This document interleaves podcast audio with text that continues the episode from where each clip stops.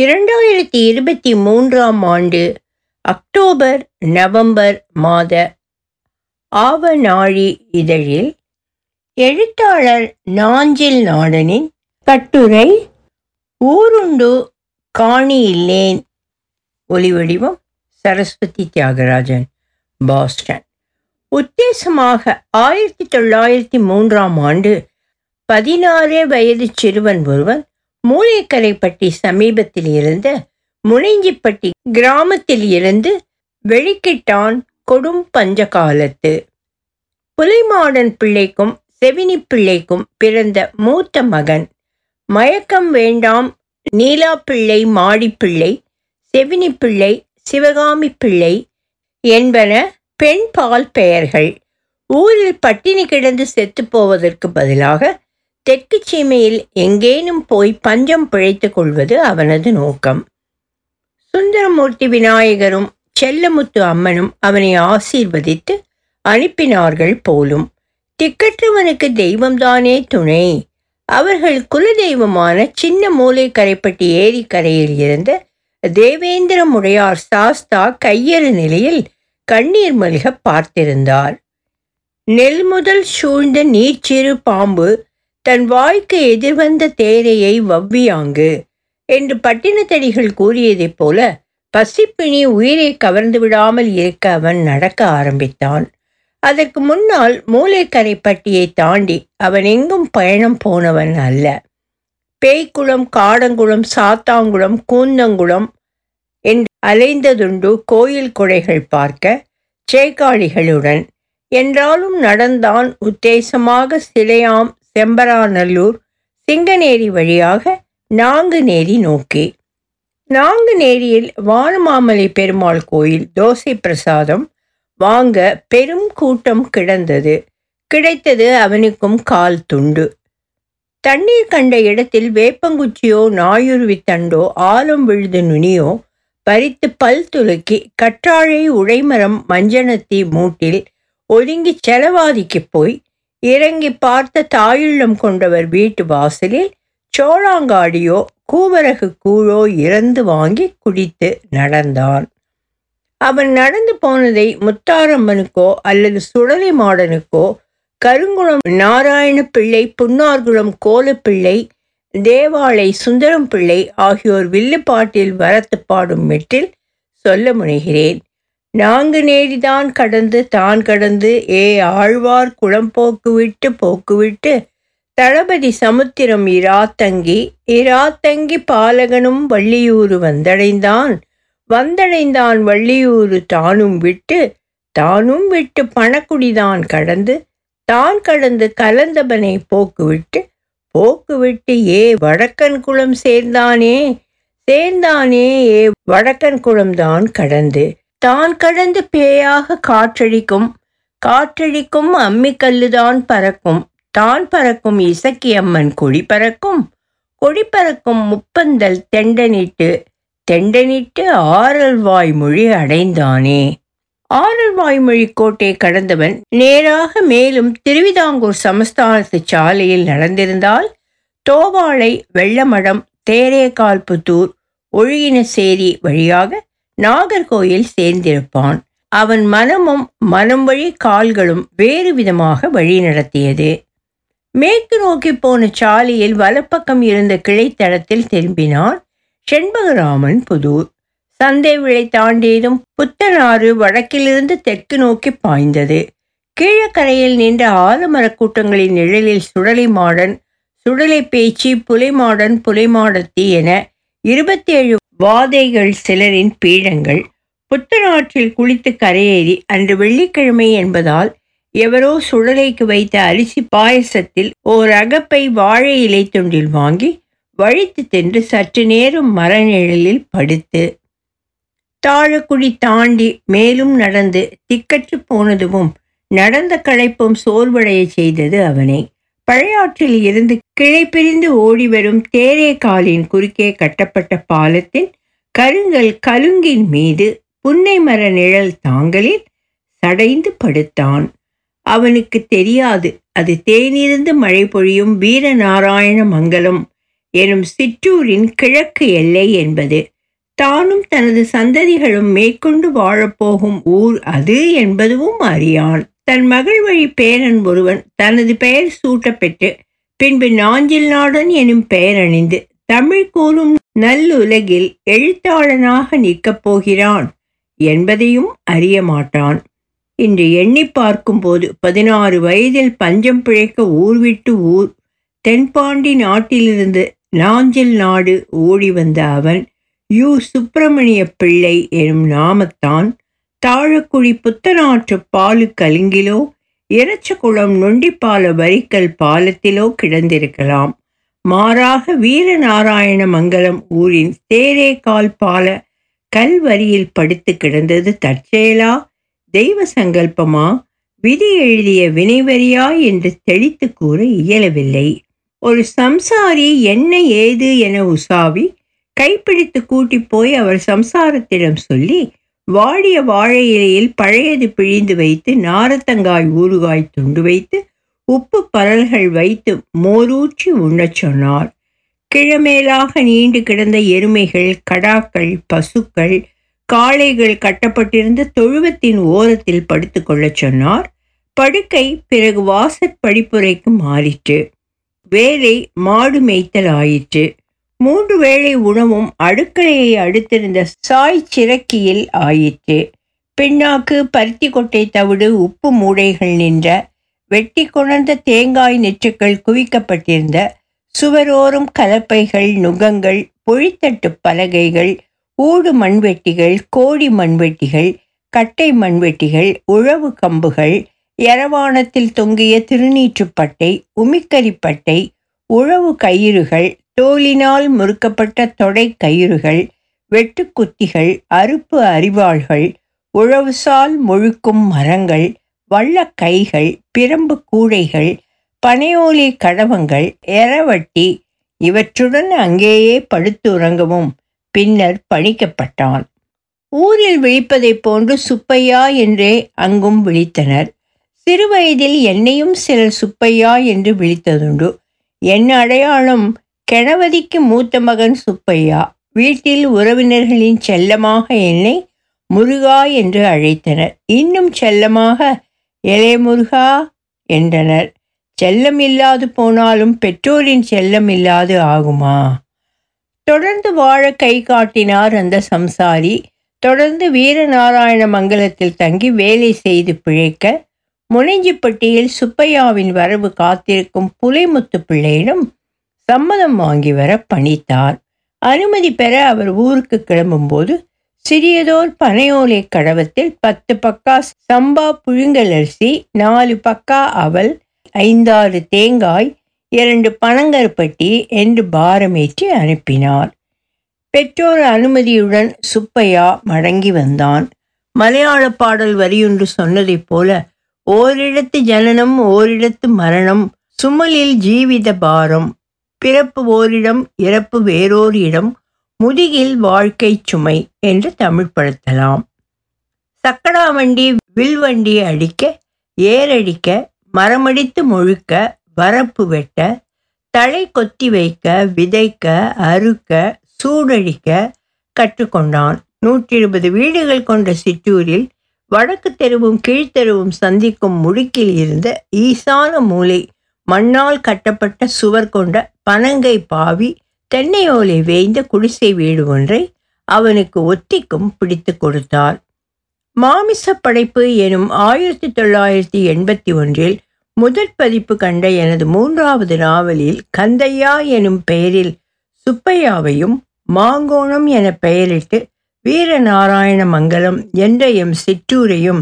நான் எழுதியதில் பெரும்பான்மையும் உண்மைதான். சுப்பையா எனும் சிறுவனை ஆதரித்த அந்த சம்சாரி வீரநாராயண மங்கலம் ஊரில் மேலத்தெருவில் மேற்கு பார்த்த வீடும் களமும் தென்னந்தோப்பும் நெல் வயல்களுமாக வாழ்ந்த சம்சாரி குலசேகர பெருமாள் பிள்ளை. அவரது சந்ததியினருக்கு இன்றளவும் எங்கள் குடும்பத்தினர் மீது பரிவு உண்டு. ஒரு உபரி தகவல் முனைவர் பேராசிரியர் மகடூவு முன்னிலை நூலாசிரியர். என்னால் அக்கா என்று அழைக்கப்படும் தாயம்மாள் அரவாணன் அவர்களின் உடன் பிறந்த மூத்த சகோதரி. நான் சரோஜினி அக்கா என்று அழைப்பேன் அவரை. நான் மேற்சொன்ன குலசேகர பெருமாள் பிள்ளையின் மகன் வழி பேரன். குலசேகர பெருமாள் பிள்ளை என்ற அழகப்பன் பிள்ளைக்கு வாழ்க்கைப்பட்டவர். காலம் என்பது கரங்கு போல் சுழன்றது. பணக்குடியில் வாழ்ந்த அத்தை மகள் மாடிப்பிள்ளையை திருமணம் செய்து கூட்டி வந்தார் சுப்பிரமணிய பிள்ளை. அவள் இரு ஆண் மக்களை பெற்று அவர்கள் பன்னிரண்டும் பத்தும் வயதிருக்கும் போது வைசூரி வந்து இறந்தும் போனாள். மறுபடியும் ஒரு உபரி தகவல் சுப்பிரமணிய பிள்ளைக்கும் மாடிப்பிள்ளைக்கும் பிறந்த இரண்டாவது மகன் பதினைந்து வயதில் வீட்டை விட்டு ஓடி பாய்ஸ் நாடக கம்பெனி ஒன்றில் சேர்ந்து பின்னர் டிகேஎஸ் பிரதர்ஸ் நாடக கம்பெனியில் சேர்ந்து தொடர்ந்து சினிமா நடிகராகி அறுபத்தாறு திரைப்படங்களில் தகப்பனார் வில்லன் காமெடியன் வேடங்களில் நடித்தார். பெயர் என் எஸ் நாராயண பிள்ளை பிறகு அவரே என் எஸ் நாராயணன் என்று மாற்றிக்கொண்டார் அந்த காலத்தில் ஈரோடு முனிசிபல் கவுன்சில் உறுப்பினராகவும் இருந்தார். எம்ஜி ராமச்சந்திரனுக்கு நெருக்கம். அவர் நடிகர் சங்கத்தின் தலைவராக இருந்தால் இவர் செயலாளராக இருப்பார். நாங்கள் அவரை மெட்ராஸ் பெரியப்பா என்போம்.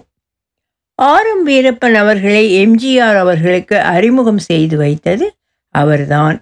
இதனை ஆரம்பி பிற்காலத்தில் இல்லஸ்டேட்டட் வீக்லி ஆஃப் இந்தியாவுக்கு அளித்த பேட்டியில் கூறியதை நானே வாசித்திருக்கிறேன். மணத்திட்டை என்ற பூதப்பாண்டி சமீபம் ஓர் ஊர். ஆங்கோர் டூரிங் சினிமா கொட்டகை திறக்க எம்ஜிஆர் வந்தார். அவருடன் பெரியப்பாவும் வந்திருந்தார். திறப்பு விழா முடிந்ததும் மணத்திட்டையில் இருந்து இறச்சக்குளம் வந்து கிழக்கே திரும்பி வீரநாராயண மங்கலம் வந்து எங்கள் வீட்டுக்கு பின்புறமாக ஓடிய சாலையில் காரை நிறுத்தி பெரியப்பாவை இறக்கிவிட்டு போனார் எம்ஜிஆர். நாங்கள் ஏழு எட்டு பேர் கூடி நின்று வணக்கம் சொன்னோம். சற்று பெருமிதமாக சொன்னால் வீரநாராயண மங்கலம் எம்ஜிஆர் பாதம் பட்ட ஊர். காரணகர்த்தா என் எஸ் நாராயணன். பெரும்பாலும் ஆயிரத்தி தொள்ளாயிரத்தி அறுபத்தி ரெண்டாக இருக்கலாம். நான் எம்ஜிஆர் அவர்களை அவர் வீட்டில் சென்று சந்தித்த அனுபவம் ஒன்றுண்டு. ஆயிரத்தி தொள்ளாயிரத்தி அறுபத்தெட்டு ஜூன் மாதமாக இருக்கலாம். பிஎஸ்சி கணிதம் தேர்வு எழுதிய பின் இன்கம் டேக்ஸ் இன்ஸ்பெக்டர் வேலைக்கு போட்டித் தேர்வு எழுதுவதற்காக மெட்ராஸ் போயிருந்தபோது ராமாவரம் தோட்டத்துக்கு பெரியப்பா ஏதோ ஒரு வேலையாக போனபோது என்னையும் அழைத்து போனார். சைக்கிள் ரிக்ஷாவில் பெரியப்பா ராயப்பேட்டை தாண்டவராயன் கோயில் வீதியில் வாடகைக்கு குடியிருந்தார். எம்ஜிஆருடன் பெரியப்பா சரிசமமாக அமர்ந்து உரையாட மரியாதை நிமித்தம் நான் நின்று கொண்டிருந்தேன். நாடோடி மன்னன் சினிமாவில் பெரியப்பாவுக்கு எந்த கதாபாத்திரமும் தரப்படாத காரணத்தால் பெரியப்பா அதன்பின் சினிமாவில் நடிக்கவில்லை. எனது நான்காவது நாவல் மிதவை ஆயிரத்தி தொள்ளாயிரத்தி எண்பத்தி எட்டில் வெளியானது. அதில் முற்பகுதியில் பெரியப்பா பற்றி கொஞ்சம் பேசியிருக்கிறேன். இனி முன்கதைக்கு திரும்பி வரலாம். மாடிப்பிள்ளை இறந்து சில மாதங்கள் சென்ற பின்பு தனக்கும் பிள்ளைகளுக்கும் பொங்கி போட சுப்பிரமணிய பிள்ளை இரண்டாம் தாரம் கல்யாணம் செய்து கொண்டார். மதுசூதன பெருமாள் நிலை கொண்டிருந்த பறக்கை என்னும் ஊரின் நெடுத்தெருவில் மாதேவன் பிள்ளைக்கும் நாகம்மாளுக்கும் பிறந்த மூத்த மகள் வள்ளியம்மை மணப்பெண். வள்ளியம்மைக்கு நான்கு ஆண் குழந்தைகள் பிறந்து சில மாதங்கள் வாழ்ந்து செத்தன. ஐந்தாவது மகன் கணபதியா பிள்ளை. அவர் என் தகப்பனார். அவருக்கு நாகலிங்கம் பிள்ளை எனுமோர் தம்பியும் பிற்பாடு நாவல்காடு ஊருக்கு வாழ்க்கைப்பட்டு போன ராமலட்சுமி களியக்காவிளை எனும் ஊருக்கு மணமாகி போன சிவகாமி எனும் இரு தங்கைகளும். பக்கத்து ஊர் தாழக்குடியை பிறப்பிடமாக கொண்ட கேரள பல்கலைக்கழக தமிழ்துறை தலைவராக இருந்த சிலப்பதிகாரத்தை மலையாளத்துக்கு பெயர்த்த மலையாளம் தமிழ் அகராதி தொகுக்க பல்லாயிரம் சொற்களை சேகரித்த பேராசிரியர் மா. இளைய பெருமாள் எனது அப்பாவின் பள்ளி தோழர். பேராசிரியர் அப்பாவின் குணநலன்களை அறிய எனது பிராந்து சிறுகதை வாசியுங்கள் அது நிற்க என் அப்பா ஐந்தாவது வகுப்பில் தோற்று பள்ளி படிப்பை நிறுத்தி கொண்டவர். பிறகென்ன வரம்பு உண்டா வாழ வழி தேட? புன்னைக்காய் பொறுக்குதல் வேப்பமுத்து பொறுக்குதல் புளியம்பழம் பொறுக்குதல் முதிர்ந்து விழும் நெற்று தேங்காய் தென்னம்பாளை தென்னை மடல் பொறுக்குதல் எரிக்கச் சுள்ளி பொறுக்குதல் அடைமழை பெய்து பழையாறு பெருக்கெடுத்து பாயும்போது பெருவெள்ளம் அடித்து கொண்டு வரும் பட்ட மரக்கட்டைகள் பிடித்தல் வயலறுத்து கதிர் வாரும்போது உதிரும் கதிர் பொறுக்குதல் சூடடிக்கும் போது பிணையல் அடித்தல் தை மாதம் அறுவடை முடிந்து காய்ந்து கிடக்கும் வயலில் தாழ் பொறுக்கிச் சுடுதல் ஆவணி மாதம் அறுவடை முடிந்து சேரோடி கிடக்கும் வயலில் தலிசடித்து மறுத்து முச்சால் வைத்து மரமடித்து முழுக்கி குழை அரக்கி போட்டு சமுண்டி வாசரு மெண்டான் அல்லது தட்டார வெள்ளை அல்லது வல்லரக்கன் நாற்று பிடுங்கி நட்டு பயிர் வளர்ந்து கதிர்விட்டு முற்றிய அறுவடை ஆனபின் மண் காய்ந்து முதல் மழை பெய்ததும் முதல் உழவு உழும்போது மண்ணின் உள்ளிருந்து கலப்பை பட்டு கிளர்ந்து வரும் குழைக்கம்பு பொறுக்குதல். பொறுக்குதலுக்கு அன்றைய பொருள் வேறு. தவிரமும் மாடு குளிப்பாட்டுதல் மாட்டுத் தொழுவில் சாணம் வழித்தல் வயலுக்கு உரம் சுமத்தல் ஏரோட்டும் தகப்பனுக்கு கஞ்சி கொண்டு போதல் கையேர் பிடித்தல் என நெல் விவசாயத்தின் சகல கூறுகளையும் பயின்று தேர்ந்து சங்க இலக்கிய புலவன் ஓரேர் உழவன் போல அவர் ஓர்நேர் சம்சாரி ஆனார். ஏகாதிபத்திய சாதியான சைவ வெள்ளாளனுக்கும் மற்றொரு மேலாதிபத்திய சாதியான மருமக்கள் வழி வெள்ளாடிச்சுக்கும் பிறந்த பேராதிபத்திய சாதிக்காரனான கணபதியா பிள்ளைக்கு இரண்டு அதிகார சாதியிலும் பெண் கொடுத்தார் இல்லை. அவரது தகப்பனாரும் இறந்து போயிருந்தார். அன்றைய திருவிதாங்கூர் சமஸ்தானத்தில் நெடுமங்காடு தாலுகாவில் காட்டாக்கடை பகுதியின் பக்கம் ஆரியநாடு கடந்து குற்றிச்சல் எனும் சிறு கிராமத்தின் குன்றின் மேல் இருந்து என்னை பெற்ற அம்மை சரஸ்வதியின் வீடு. அவள் இரண்டாம் தாரத்துக்காரியின் இளைய மகள் ஆரிய நாட்டு வெள்ளாடிச்சி அப்பா பெயர் கிருஷ்ணமூர்த்தியா பிள்ளை அம்மா பெயர் மாடிப்பிள்ளை தன்னிலும் பன்னிரண்டு வயது மூத்த சகோதரி பகவதி அம்மையை புத்தேரியில் கட்டி கொடுக்க நேர்ந்தமையால் சரஸ்வதி வீரநாராயண மங்கலம் ஊருக்கு வாழ்க்கைப்பட்டு வந்தாள். அம்மைக்கு திருமணமாகி பதினெட்டு வயதில் நாஞ்சில் நாட்டுக்கு வரும் வரை தமிழில் ஒரு அச்சரமும் தெரியாது. அவள் கொடுமலையாள குடியிருப்பின் பிறப்பு பின்பு தமிழ் வாராந்தரிகளில் தொடர்கதை வாசிக்கும் தரத்துக்கு தயாராகி விட்டார் இந்த கட்டுரையை எழுதுபவன் கணபதியா பிள்ளைக்கும் சரஸ்வதிக்கும் பிறந்த மூத்த மகன். அம்மை ஒன்பது பெற்றாள். சிறுவராக இருவர் மாண்டனர். போக மீதம் எழுவரில் மூத்தவன் நான்.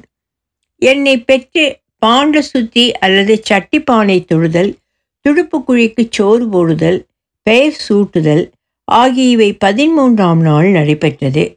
வள்ளியம்மை இருந்தால் மாடிப்பிள்ளை இருந்தால் ஆனால் அப்பாவை பெற்ற அம்மையை பெற்ற பாட்டன்மாரும் முகம் காண நான் பேரேதும் பெற்றிலேன் கான் என் பெற்றோரின் திருமணத்துக்கு முன்பே அவர்கள் சாம்பராகிவிட்டனர்.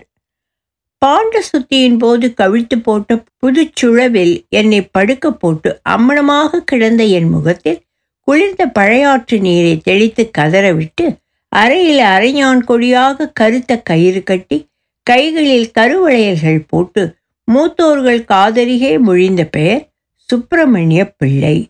அப்பாவின் அப்பா பெயர் நாங்குநேரி தாலுகா முனைஞ்சிப்பட்டி கிராமத்தில் இருந்து பதினாறு வயதில் புறப்பட்டு வந்த சிறுவனின் பெயர். இப்படித்தான் எனக்கு வீரநாராயண மங்கலம் சொந்த ஊர் ஆயிற்று. அதாவது சொந்த ஊர் என்று நான் உரிமை கொண்டாடும் ஊர். எனக்கு சொந்த ஊர் ஆனது நூற்றி இருபது ஆண்டுகளுக்கு முன்புதான்.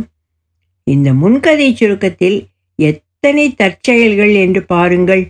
உறங்கையிலே வாங்குகின்ற மூச்சு சுழிமாறி போனாலும் போச்சு என்பதைப் போல. இந்த தற்செயல்களை விதி என்பேனோ? முன்வினை பயன் என்பேனோ? இறைவனின் சித்தம் என்பேனோ? எதுவாயினும் என் கர்வத்துடன் நான் சொல்லிக் கொள்வது என் சொந்த ஊர் பிறந்த ஊர் வீரநாராயண மங்கலம். இனி ஊர் எல்லை பேசுவேன். வடவேங்கடம் தென்குமரி ஆயிடை தமிழ்கூறும் நல்லுலகு எனுமா போல வீரநாராயண மங்கலம் தேரேக்கால் பாலம் தாண்டி கிழக்கே ஒரு மைல் தூரத்தில் தாழக்குடி. தாழக்குடி பற்றி அறிய விரும்புவோர் தாழக்குடி சரிதமும் சயந்தீஸ்வரர் அழகம்மன் கோயிலும் என்ற நானூற்றுக்கும் மேற்பட்ட பக்கங்கள் கொண்ட நூல் வாசிக்கலாம். நூலாசிரியர் ஆர் பத்மநாப பிள்ளை முதல் பதிப்பு ஆயிரத்தி தொள்ளாயிரத்தி நாற்பத்தி நான்கு மறுபதிப்பு இரண்டாயிரத்தி பத்து. யோகி சுத்தானந்த பாரதி மதிப்புரை வழங்கிய நூல் அது. தாழக்குடி அரசினர் உயர்நிலைப் பள்ளியில் ஒன்பதாம் பத்தாம் பதினொன்றாம் வகுப்புகள் படித்தேன்.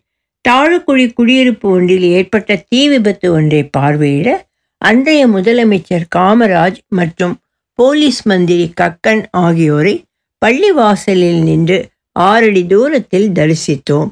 அஃதே போல் பூதப்பாண்டி தாழக்குடி என்று பாத யாத்திரையாக போன காஞ்சி பெரியவரை ஓடிப்போய் நாச்சியார் புதுக்குளத்தின் மேலக்கரையில் இருந்த சாலையில் நின்று தரிசித்தோம். அரசு உயர்நிலைப் பள்ளிக்கு போக வர கால்நடைதான்.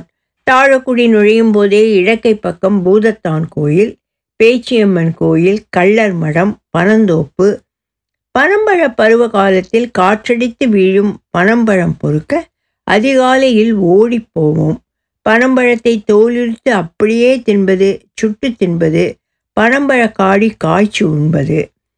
வலப்பக்கம் நாச்சியார் புதுக்குளம் ஆடைக்கும் கோடைக்கும் வற்றாது ஆம்பலும் தாமரையும் பூத்து பொலிந்து கிடக்கும். புத்தகப்பையை சாலையில் வைத்துவிட்டு குளத்தில் குதித்து ஆம்பல் மலர் குழியுடன் சேர்த்து பறித்து சக மாணவியருக்கு கொடுப்போம். அல்லி ஆம்பல் தாமரை மலர்களின் வேறுபாடு அறிந்தது அப்போது. குளம்பற்றினால் கரிய வண்டலில் புதைந்து கிடக்கும் நீர்முள்ளி கிழங்கு பிடுங்கி முள் கையில் படாமல் கவனமாக உடைத்து தோடு நீக்கி தின்போம். வீரநாராயணமங்கலம் கிராமத்தில் இருந்து நடந்து போய் தாழக்குடியில் உயர்நிலைப்பள்ளி கல்வி பெற்றவன் பதினோராம் வகுப்பு பொதுத் தேர்வில் பள்ளியில் முதல் மதிப்பெண் வாங்கினேன். மாவட்டத்தில் இரண்டாவது என்றனர். திருவிதாங்கூர் சமஸ்தான வாசிகளான நாங்கள் ஆயிரத்தி தொள்ளாயிரத்தி ஐம்பத்தி ஆறாம் ஆண்டு நவம்பர் ஒன்றாம் தேதிக்கு பிறகு மெட்ராஸ் மாகாணத்துடன் சேர்ந்து விட்டோம். பின்னர் அது சென்னை மாகாணமாகி தற்போது தமிழ்நாடு ஆனது. பழையாற்றில் இருந்து கிளை பிரிந்து வீரநாராயண மங்கலத்தை வடக்கிலும் கிழக்கிலும் வளைத்து ஓடும் தேரேகாலின் மேலக்கரையான சாலையில் தெற்கு நோக்கி ஒன்றரை மைல் நடந்தால் திருப்பதி சாரம். வழியில் வலப்பக்கம் வீராணமங்கலம் என்று இன்று அழைக்கப்படுகிற காலனி தாண்டி நடந்தால் கிருஷிப்பாலம். கிருஷிப்பாலத்தில் கிளை பிரியும் கிழக்கு நோக்கி போகும் சாலையில் நடந்தால் வீமநகரி. வீமநகரி போக்குவிட்டு தெற்கு நோக்கி நடந்தால் திருநெல்வேலி நாகர்கோயில் நெடுஞ்சாலையை நாட்கால் மடம் எனும் புள்ளியில் தொடலாம். இன்று திருப்பதி சாரம் என குறிக்கப்படும் ஊர் பண்டு திருவன் பரிசாரம் என அழைக்கப்பட்டது.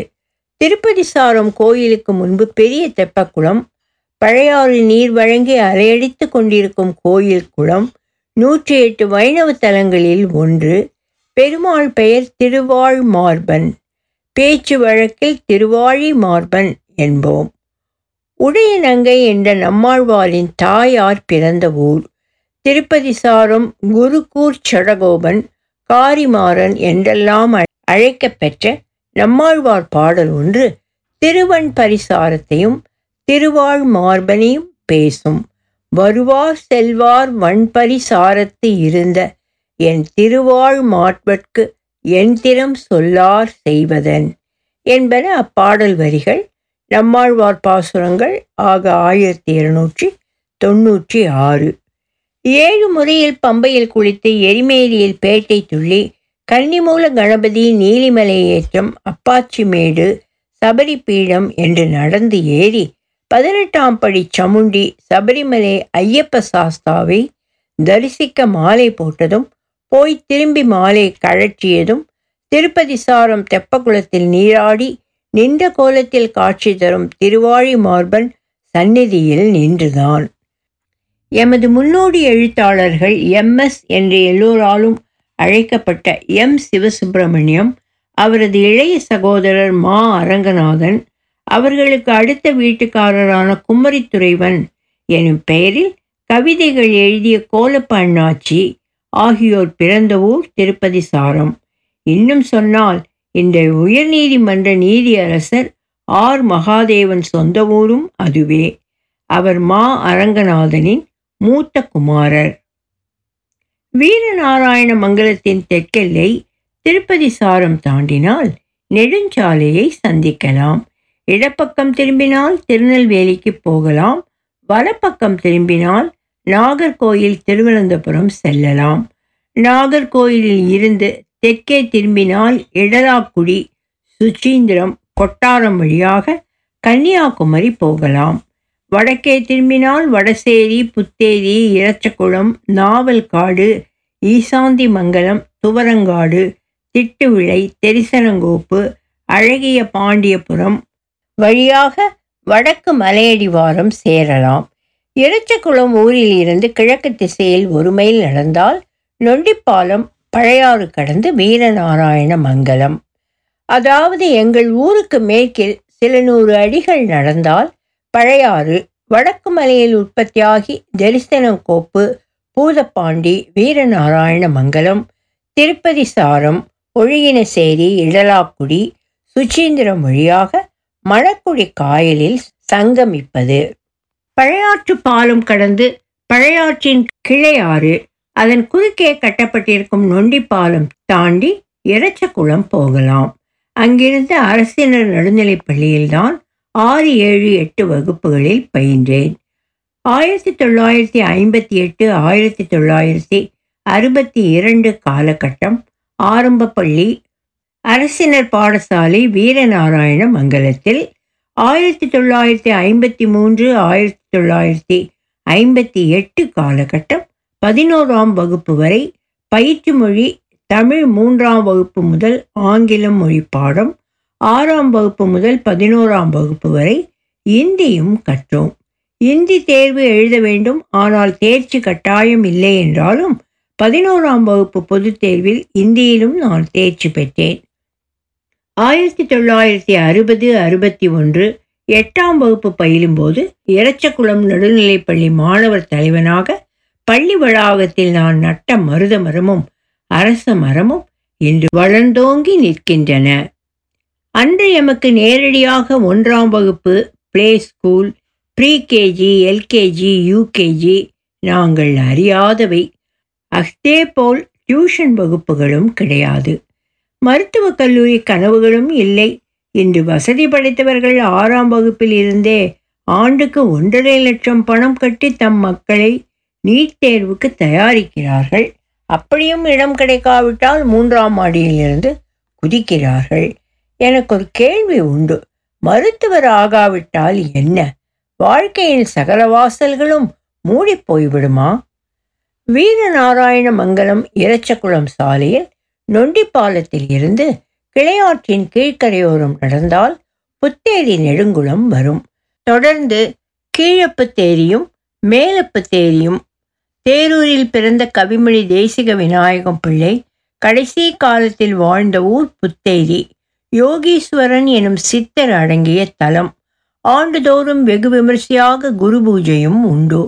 கவிமணி பார்த்திருப்பார் நானும் பார்த்திருக்கிறேன். எங்கள் அம்மைக்கு பன்னிரண்டு வயது மூத்த என் பெரியம்மை பகவதி அம்மை வாழ்க்கைப்பட்ட ஊர் அது. புத்தேரியில் அவள் பெயர் ஆரிய நாட்டு ஆட்சி பெரியம்மைக்கு ஐந்து பெண்கள் மூவர் மூத்தவர் இருவர் எனக்கு இளையவர். அவர்களின் எல்லா சடங்குகளிலும் நானே சகோதரன். பாரதியை பாரதிதாசனை கண்ணதாசனை வாலியை வைரமுத்துவை அறிந்த அளவுக்கு தமிழர் நாமக்கல் ராமலிங்கம் பிள்ளையை கவிமணி தேசிக விநாயகம் பிள்ளையை அறிந்திருக்கிறார்களா என்பதறியேன். அதுபோன்றே கல்கியை சாண்டிலியனை சுஜாதாவை போன்று புதுமைப்பித்தனையும் ஜானகிராமனையும் எம்விவியையும் லாசாராவையும் சுந்தர ராமசாமியையும் நகுலனையும் ஆ. மாதவனையும் அசோகமித்திரனையும் சா. கந்தசாமியையும் கவிமணியின் பாடல்களை வாசித்தால் தெரியும். அவரது கவி ஆளுமை மலரும் மாலையும் நாஞ்சில் நாட்டு மருமக்கள் வழி மான்மியம் ஆசிய ஜோதி உமர் கையாம் பாடல்கள் முதலானவை அவரது கொடை. உள்ளத்தில் உள்ளானடி அதை நீ உணர வேண்டுமடி. உள்ளத்தில் காண்பாய் எனில் கோயில் உள்ளேயும் காண்பாயடி என்று பாடியவர். கிழக்கும் தெற்கும் மேய்க்கும் என எங்கள் ஊரின் எல்லைகள் சொன்னேன். வடக்கு எல்லை பூதப்பாண்டி பூதலிங்கேஸ்வரர் அல்லது பூதலிங்க சுவாமி கோயில் அமைந்த ஊர். பொது உடைமை இயக்கத்தின் மாசுமறுவற்ற போராளி எந்த கூட்டணியிலும் சீட்டுகளுக்கும் கோடிகளுக்கும் கையேந்தி நிற்காத தோழர் கவிஞர் எழுத்தாளர் இலக்கிய சொற்பொழிவாளர் வறியவராக பிறந்து வறுமையில் வாடி இல்லாமையில் இறந்து போனவர் ப. ஜீவானந்தம் பிறந்த ஊர்.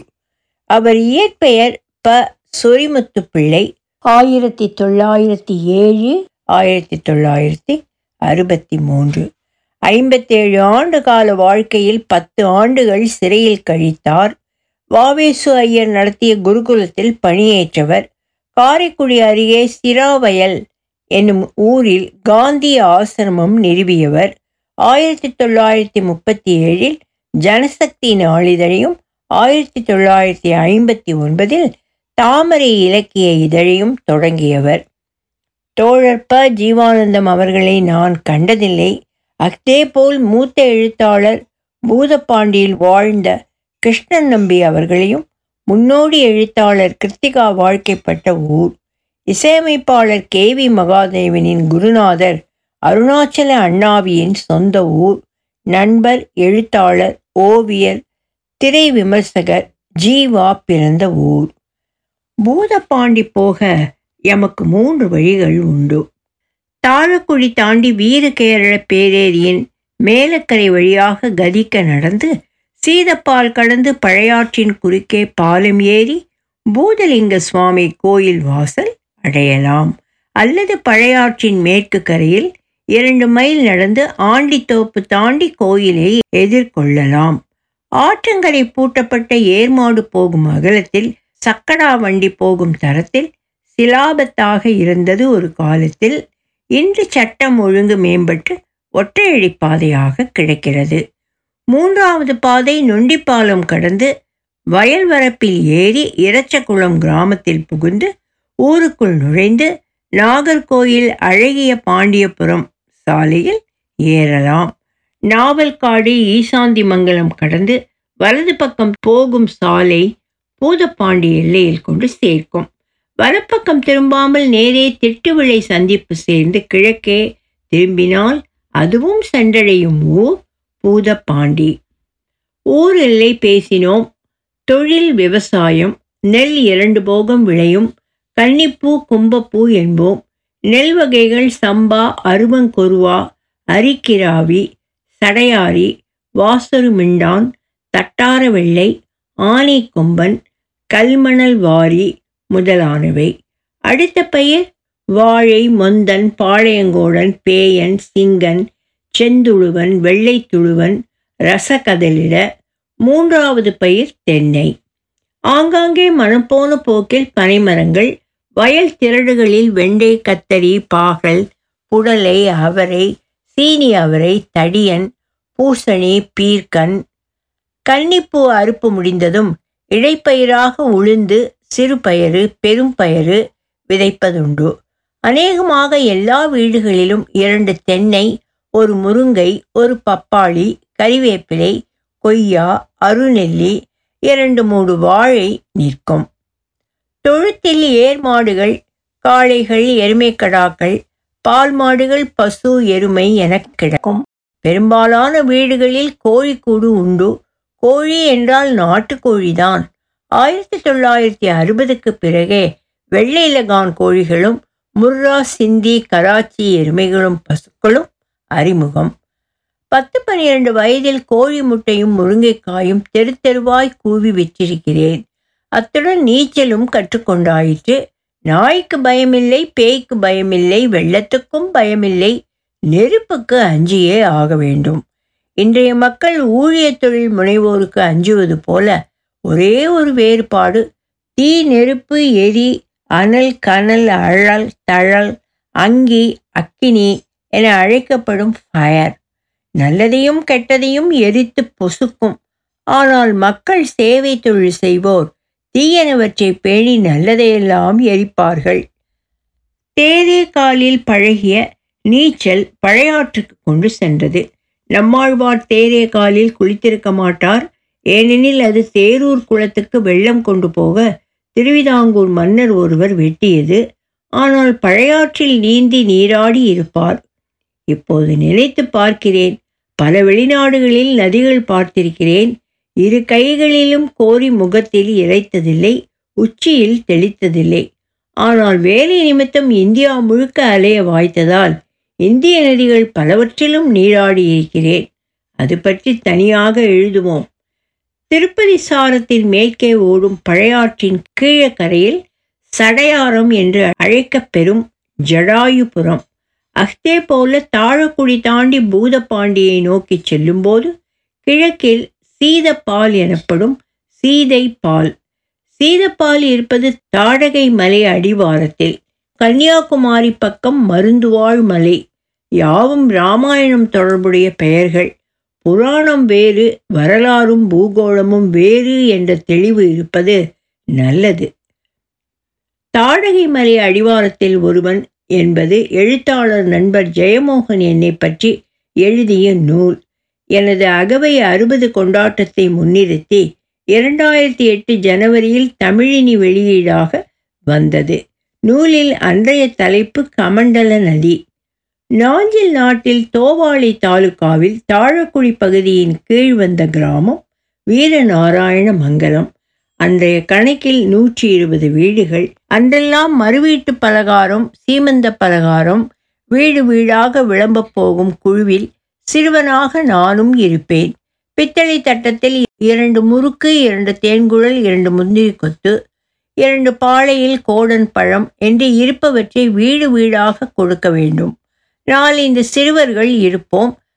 விளம்பியதற்கு சன்மானமாக எமக்கும் ஒரு தட்டம் பலகாரம் கிடைக்கும்.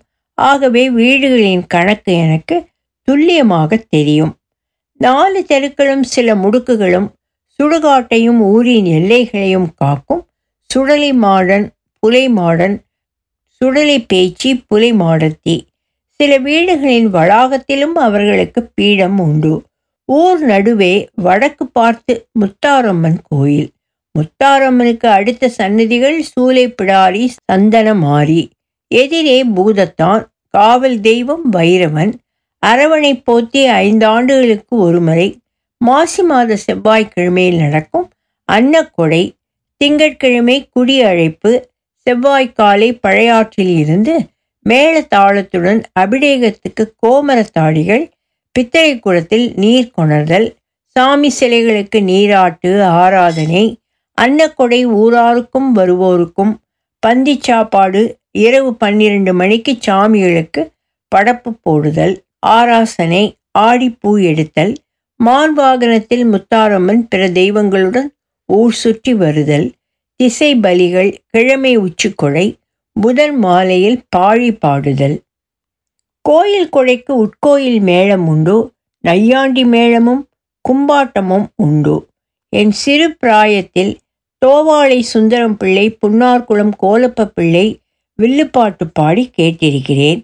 வரத்து பாடி வில்லடித்து தெய்வங்கள் வந்திறங்கும். வரத்து பாடும்போது எங்கள் தாத்தா வில்பாட்டுக்காரரின் பின்புறம் உட்கார்ந்து அம்மன் வரலாறு குறிப்புரைப்பார். என சொல்லி கேட்டிருக்கிறேன். பங்குனி சித்திரை கோடை காலங்களில் தாத்தா வீட்டு படிப்புரையில் இருந்து ராமாயணம் சொல்வார் என்றும் பத்திருபது பேர் உட்கார்ந்து கேட்பார்கள் என்றும் கூற கேட்டிருக்கிறேன். தன்னை ஆதரித்து வாழ்வழித்த குலசேகர பெருமாள் பிள்ளையிடம் சோதிடம் கற்றுக்கொண்டார் எனவும் ஊரில் குழந்தைகளுக்கு ஓரடி நீளமும் ஒன்றரை அங்குல அகலமும் கொண்ட பருவமான பனை ஓலையில் சாதகம் எழுதி கொடுத்திருக்கிறார். நல்லப்பம் ஏற்கட்டுதல் நல்லப்பம் விதைத்தல் நாட்கதிர் கொள்ளுதல் புது வீடு கட்ட கல் போடுதல் நிலை விடுதல் பால் காய்ச்சும் நாள் பார்த்து கொடுத்திருக்கிறார். பிறந்த குழந்தைக்கு பெயரணிவிக்க எழுத்துக்கு இருத்த சமைந்த பெண் பிள்ளைக்கு சடங்கு நடத்த கல்யாணம் பேசி உரைப்பிக்க வெற்றிலை கைமாற நிச்சயதார்த்தம் செய்ய மாங்கல்ய தாரணம் செய்ய நாலாம் நீர்ச்சடங்கு ஏழாம் நீர்ச்சடங்கு செய்ய உடன் மறுவீடு போக மறுவீடு போக சீமந்தம் நடத்தி பெண்ணை வீட்டுக்கு பேறு பார்க்க கூட்டி வர என அனைத்து சடங்குகளுக்கும் நாள் பார்த்து சொல்லியிருக்கிறார். எவரும் நோயிலோ விபத்திலோ மூப்பிலோ இறந்து போனால் அவரை எடுத்துச் சுடுவதற்கும் சாம்பல் கரைத்து காடேற்றுவதற்கும் பதினாறாம் நாள் கல்லெடுப்பு சடங்குக்கும் ஆண்டு முடித்த பின் திவசம் கொடுக்கவும் நாள் பார்த்து சொன்னார். அவரவர் வீடுகளில் காவல் தெய்வங்களாக வாழும் இருபத்தேழு வாதைகளில் ஒன்றுக்கோ இரண்டுக்கோ சிறப்பு செய்யவோ பொங்கலிடவோ கொடை கொடுக்கவோ நாள் குறித்தார். அவரிடம் இருந்து என் அப்பா கற்றுக்கொண்டார் தற்போது என் தம்பி ஒருவன் செய்கிறான். ஆயிரத்தி தொள்ளாயிரத்தி நாற்பத்தி ஏழாம் ஆண்டு முப்பதாம் நாள் உதயாதி நாழிகை ஐம்பத்தி ஒன்பதுக்கு மகம் நட்சத்திரத்தில் பிறந்த எனக்கு தனது கையால் பனையோலியில் எழுதிய சாதகம் இன்னும் என் கைவசம் உண்டு. அதுபோலவே தாத்தாவும் அப்பாவும் பயன்படுத்திய எழுத்தாணியும் விஜயதசமி வழிபாட்டின் போது எம் பூசையில் அந்த எழுத்தாணி முன்னிலை வகிக்கும். இதென்ன மூட நம்பிக்கை என பேசுவார் உளர். அது பற்றி தனியாக எழுதுவோம். நான் அரைநிக்கர் கூட போடாமல் அறிந்த காலத்திலேயே எங்கள் ஊரில் திராவிட இயக்கம் வேரூன்றி விட்டது. தொடர்ந்து திமுகவும் வயலை விட்டு தோப்பை விட்டு கட்சி வளர்த்தவர்களை எனது பள்ளி பருவத்தில் நான் அறிவேன். நாஞ்சில் நாட்டில் இரண்டாவது கிளை திறக்கப்பட்டது எங்கள் ஊரில். பேராசிரியர் க. அன்பழகனும் நாஞ்சில் மனோகரனும் வந்து உரையாற்றி உள்ளனர். அன்றைய அறிவாலயம் திறக்க நடுமடுக்கு பெரியப்பா வி. அ. கருணாகரன் சென்னை சென்று வந்திருக்கிறார். நான் பெரியப்பா என்றும் தாத்தா என்றும் மாமா என்று அழைக்கும் பலரும் இயக்கத்தில் இருந்தனர். கோயில் கொடையிலும் நிற்பார்கள் இயக்க கூட்டங்களுக்கும் போவார்கள். நான் பதினான்கு வயதிலேயே அனைத்து அரசியல் கட்சி பொது கூட்டங்கள் போனதற்கும் பெரிய கோயில்களின் திருவிழாக்களின் போது நடத்தப்பெற்ற சங்கீத கச்சேரிகள் போனதற்கும் ஊரை சுற்றிய பிறகு ஊர்களில் எங்கு நம்பினான் விளையாட்டு? ஊட்டு கொடை தேரோட்டம் நடந்தாலும் போனதற்கு அவர்களே காரணமும் காவலும். அன்று அவர்கள் அரசியல் சார்பு காரணமாக கொணர்ந்த தடைகளும் மறுப்புகளும் இன்று முற்றாக செதைந்து போய்விட்டன. முத்தாரம்மன் அல்லாது ஊரின் மேற்கு எல்லையில் நீர்நிலை காவு கண்டன் சாஸ்தா கோயில் இயல்பாக சாத்தாங்கோயில் என்போம். சபரிமலை மணிகண்ட சாஸ்தா குடும்பத்தினரே தென் தமிழ்நாட்டின் நூற்றுக்கணக்கான சாஸ்தாக்களும் சாஸ்தாவுக்கு பங்குனி உத்திரம் என்று கொடியேறி ஆறாம் நாள் நம்பிரான் விளையாட்டு மாலையில் நம்பிரான் விளையாட்டு என்றால் மதியம் சுடுகஞ்சியும் கூட்டுக்கறியும் அன்று காலை முடைந்த பச்சை பனையோலை பட்டைகளில். சாத்தாங்கோயிலை அடுத்து தெற்கு தெரு தொடங்கும் இடத்தில் பிள்ளையார் கோயில் அதன் உள்ளே சிவனுக்கு சன்னிதானம். வீரநாராயணம் எனும் பெயரை ஆராய உட்புகுந்தால் இந்த பாரம்பரியம் அர்த்தமாகும் எவருக்கும். வேளாளர்கள் அதிகம் வாழும் ஊர் அவர்களுள் மூன்று பிரிவினர். எல்லா இனத்தவரிலும் உள்ள ஏற்றத்தாழ்வுகளுடன் சைவ வேளாளர் மக்கள் வழி வேளாளர் மருமக்கள் வழி வேளாளர். அவர் பற்றிய புரிதலுக்கு நான் இருபது ஆண்டுகள் முன்பு எழுதிய நாஞ்சில் நாட்டு வெள்ளாளர் வாழ்க்கை வாசிக்கலாம். பல பதிப்புகள் கண்ட காலச்சுவடு வெளியீடு. வேளாளர் வீடுகள் தவிர தெற்கு தெருவில் யோகீஸ்வரர் அல்லது வைராவி என்றொரு இனம் பண்டாரம் இனத்தவர் நான்கு வீடுகள். தக்க ஆசாரிகள் குடும்பம் இரண்டு நாவிதர் குடும்பம் ஒன்று ஊர்காவல் தேவர் பால்கரவை தேவர் என இரு குடும்பங்கள். அவர்கள் கள்ளரா மரவரா கனத்த அகமடியாரா என்பதறியேன். ஊரைச் சுற்றிலும் தென்னந்தோப்புகள் வாழைத் தோட்டங்கள் வயற்காடு. வயற்காட்டை நாங்கள் பத்து என்போம். வடக்கு பத்து கீழே பத்து தெற்கு பத்து மேலே பத்து மடத்தாம்பத்து படுவப்பத்து என்போம். வயல்களுக்கும் பேருண்டு. ஊரடி வயல் தோப்படி வயல் நந்தவனத்தடி வயல் முப்பது மரக்கால் பாதி கரையான் திரட்டு வயல் வேத கோயில் வயல் என பல வயலுக்கு போகும்போது மண்வெட்டி கூட வேண்டாம். காலால் வெள்ளம் விலவலாம். உழுபடை கொழுமுனை தொடுமுனம் கூசி என்பது பாடல் வரி. இரண்டு போகம் நெல் விளையும் போகத்தை நாங்கள் பூ என்போம். கன்னிப்பூ கும்பப்பூ. கன்னிப்பூவில் சம்பா அல்லது அதன் உட்பிரிவுகள். கும்பப்பூவில் வாசருமிண்டான் அல்லது அதன் கிளைகள். கன்னிப்பூவில் மண்ணின் பருவம் ஈரப்பதம் பார்த்து தரிசடித்து மறுத்து முச்சால் வைத்து மரமடித்து விதைப்பார்கள். சித்திரை பத்தாம் உதயத்தில் வித்து விழ வேண்டும் என்பது சொலவம். கும்பப்பூவில் நாற்றுப்பாவி வைத்திருந்து பிடுங்கி நடுவது இந்த பருவத்தில். தொழி உழவு மரமடித்து முழுக்கி நடுவது இந்த பருவத்தில். தொழி உழவு மரமடித்து முழுக்கி பொழித்தட்டு பலகையால் சீர்பார்த்து பிறகு நடவு. நடவுக்கு களைபறிப்புக்கான கூலியை கொத்து என்றனர். நடவு கொத்து களைபறி கொத்து அறுப்பு கொத்து அடிப்பு கொத்து என. நல்லப்பம் ஏற்பூட்டி நல்லப்பம் உழுது நல்லப்பம் விதைத்து நல்லப்பம் நாற்று பறித்து நட்டு நாட்கதிர் கொண்டு கதிர் நிறைத்து புத்தரிசி பொங்கி கழித்திருந்தோம். வறுமையும் வாட்டமும் இருந்தது. ஆனால் தாங்கவும் ஆள் இருந்தது. பிள்ளைக்கு சோறும் பிள்ளைக்கு பசும்பாலும் மறுக்கப்பட்டதே இல்லை. பசித்திருந்தவனுக்கு பழஞ்சி தண்ணியோ சோறு பிடித்த கஞ்சி தண்ணியோ கிடைத்தது. கடித்து கொள்ள நெல்லிக்காய் ஊறுகாயோ பனங்கருப்பட்டி துண்டோ வாய்த்தது. உள்ளூரில் அரசினர் ஆரம்ப பாடசாலை இருந்தது. நீளமான கொல்லம் ஓடுவேந்த கூரையில் கீழிருந்த கூடத்தில் ஐந்து வகுப்புகள். இடையே தடுப்பு கிடையாது. ஐந்து ஆசிரியர்கள். அன்று பயின்ற ஆத்திச்சூடியும் கொன்றை வேந்தனும் பனிரெண்டாம் வாய்ப்பாடும் பதினாறாம் வாய்ப்பாடும் இன்றும் நினைவில் உண்டு. பள்ளிக்கு செல்வது படிப்பது வீட்டு பாடம் செய்வது மட்டுமே அல்ல எங்கள் பள்ளி பருவத்து வாழ்க்கை. தொழுத்து சாணம் வழிக்க வேண்டும் ஆற்றுக்கு பத்தி கொண்டு போய் மாடு குளிப்பாட்ட வேண்டும் மாடுகளுக்கு புல்லறுக்க வேண்டும். ஓரே உழவனான சம்சாரி தகப்பனுக்கு வயலுக்கு கஞ்சி கொண்டு போக வேண்டும். கஞ்சி குடிக்கும் நேரத்தில் அவர் கை ஏற்பிடிக்க வேண்டும். அடுப்பெரிக்கச் சுள்ளி ஓலை மடல் மட்டை பொறுக்க வேண்டும்.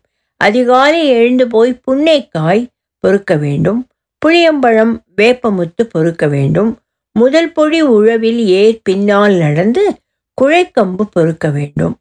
வயலெடுத்து கதிர்வாரும் போது தப்பக்கதிர் பொறுக்க வேண்டும். அறுவடையான வயல் அறக்காய்ந்த பின் தாழ் பொறுக்கி சாலையோரத்தில் இருந்து வயலுக்கு செம்மண் சுமக்க வேண்டும். வண்டல் மண் முறம் சுமக்க வேண்டும். நெல்லறுத்து சூட்டிக்கும் போது பிணையல் அடித்து அரையால் கொத்து வாங்க வேண்டும். இதுதான் ஐயா இதுவேதான் ஐயா எங்கள் ஊர். வடக்கிலிருந்து ஓடி வரும் பழையாறு எங்களூர் பாறைகளில் முட்டி மோதி கிழக்கே திரும்பி மேலும் தெற்கு பார்த்தே பாயும். நாங்கள் அதனை பாறையாறு என்றோம். உயரத்தில் இருந்து தடுப்பணை தாண்டி கிழக்கே விழும் இடத்தில் நிலைக்காத ஆழம். அதனை கசம் என்றோம். கயம்தான் கசமானது. குயவர் குசவரானதும் வயம் வசமானதும் நேயம் நேசமானதும் போல. கயத்தில் ஆழம் அதிகம். அதிலும் மூக்கு பிடித்து முக்குழி போட்டு கையில் மண்ணெடுத்து வருவோம். ஆழம் நிலைக்காமல் சிலர் கொக்கு பிடித்ததும் உண்டு.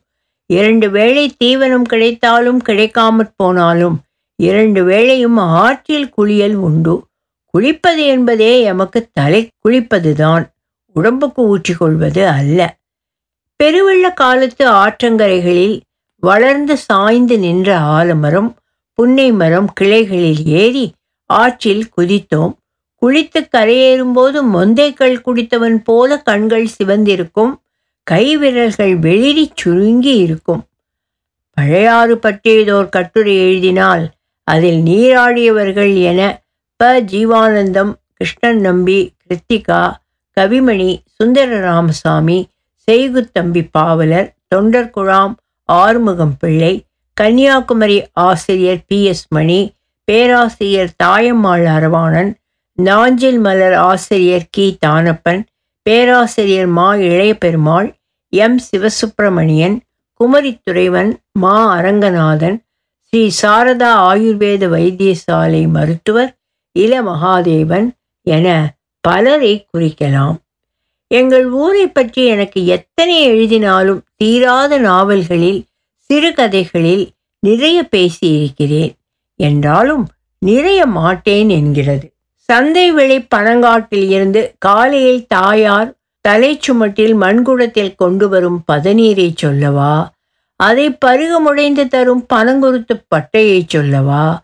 தலையெடுத்த பிறகு சேக்காளிகளுடன் நடந்து போய் பனிமூட்டில் நின்று மாலை பதநீரில் நுங்கு வெட்டி போட்டு குடித்ததைச் சொல்லவா?